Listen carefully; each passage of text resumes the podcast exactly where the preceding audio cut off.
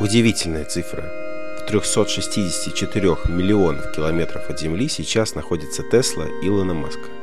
6 февраля 2018 года сверхтяжелая ракета-носитель Falcon Heavy компании SpaceX успешно стартовала с мыса Канаверал.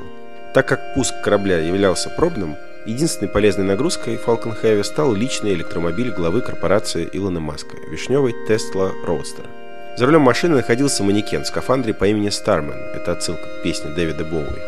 Одновременно американский программист и фанат компании Маска Бен Пирсон запустил сайт Where is Roadster, который в режиме реального времени отслеживает местоположение манекена пилота в космосе.